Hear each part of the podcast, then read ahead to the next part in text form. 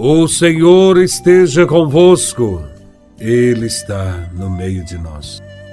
Proclamação do Evangelho de Nosso Senhor Jesus Cristo, segundo São Mateus, capítulo 11, versículos de 16 a 19. Glória a Vós, Senhor. Naquele tempo, disse Jesus às multidões: com quem vou comparar esta geração? São como crianças sentadas nas praças, que gritam para os colegas dizendo: Tocamos flauta e vós não dançastes. Entoamos lamentações e vós não batestes no peito. Veio João, que não come nem bebe, e dizem: Ele está com um demônio. Veio o filho do homem, que come e bebe, e dizem: É um comilão e beberrão, amigo de cobradores de impostos e de pecadores. Mas a sabedoria foi reconhecida com base em suas obras. Palavra da salvação. Glória a vós, Senhor.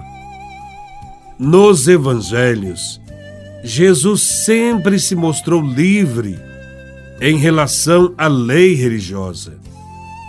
E isto provocou desconfiança nos chefes religiosos do seu povo.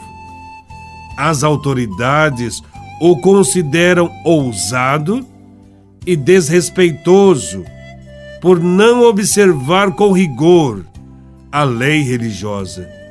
Por isso, abalados pela sabedoria de Jesus de Nazaré, o chamam de comilão e de beberrão, de amigo dos publicanos e dos pecadores.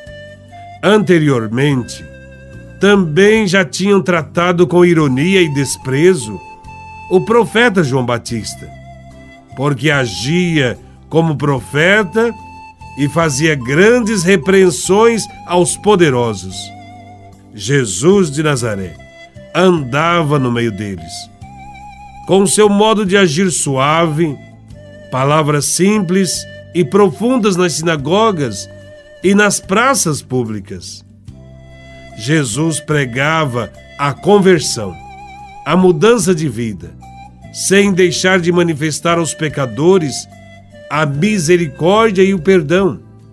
Os chefes religiosos do judaísmo, acostumados a serem os únicos intérpretes da lei religiosa, rejeitam Jesus, o caluniam, o criticam.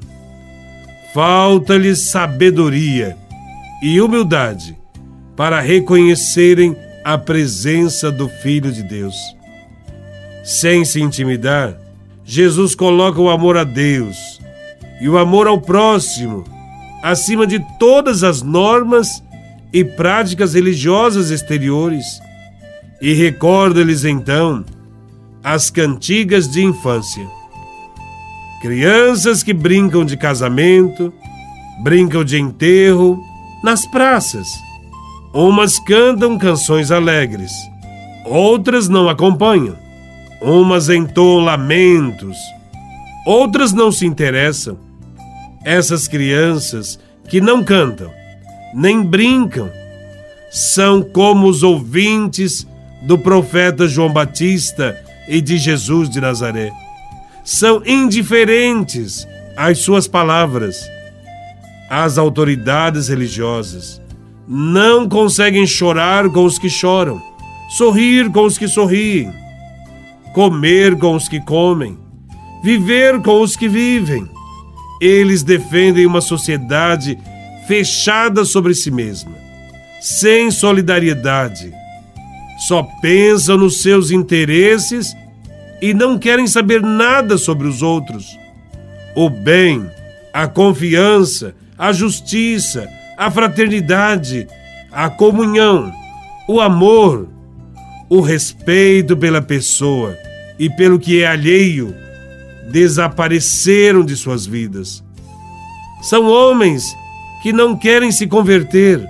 São como crianças insatisfeitas, murmuradoras e frustradas, que não sabem o que querem, nem o que buscam.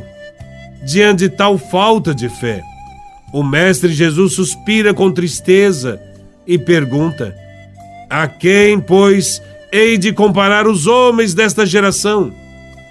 Estas palavras de Jesus indicam um apelo à conversão, pois àquela geração é chegada a hora de Deus, a hora da graça, tempo propício para festejar com alegria a presença do Salvador que proclama a boa nova do reino. Se a proclamação da boa nova é causa de grande alegria para os que a ouvem, ela também não deixa de ser uma advertência para os que a recusam.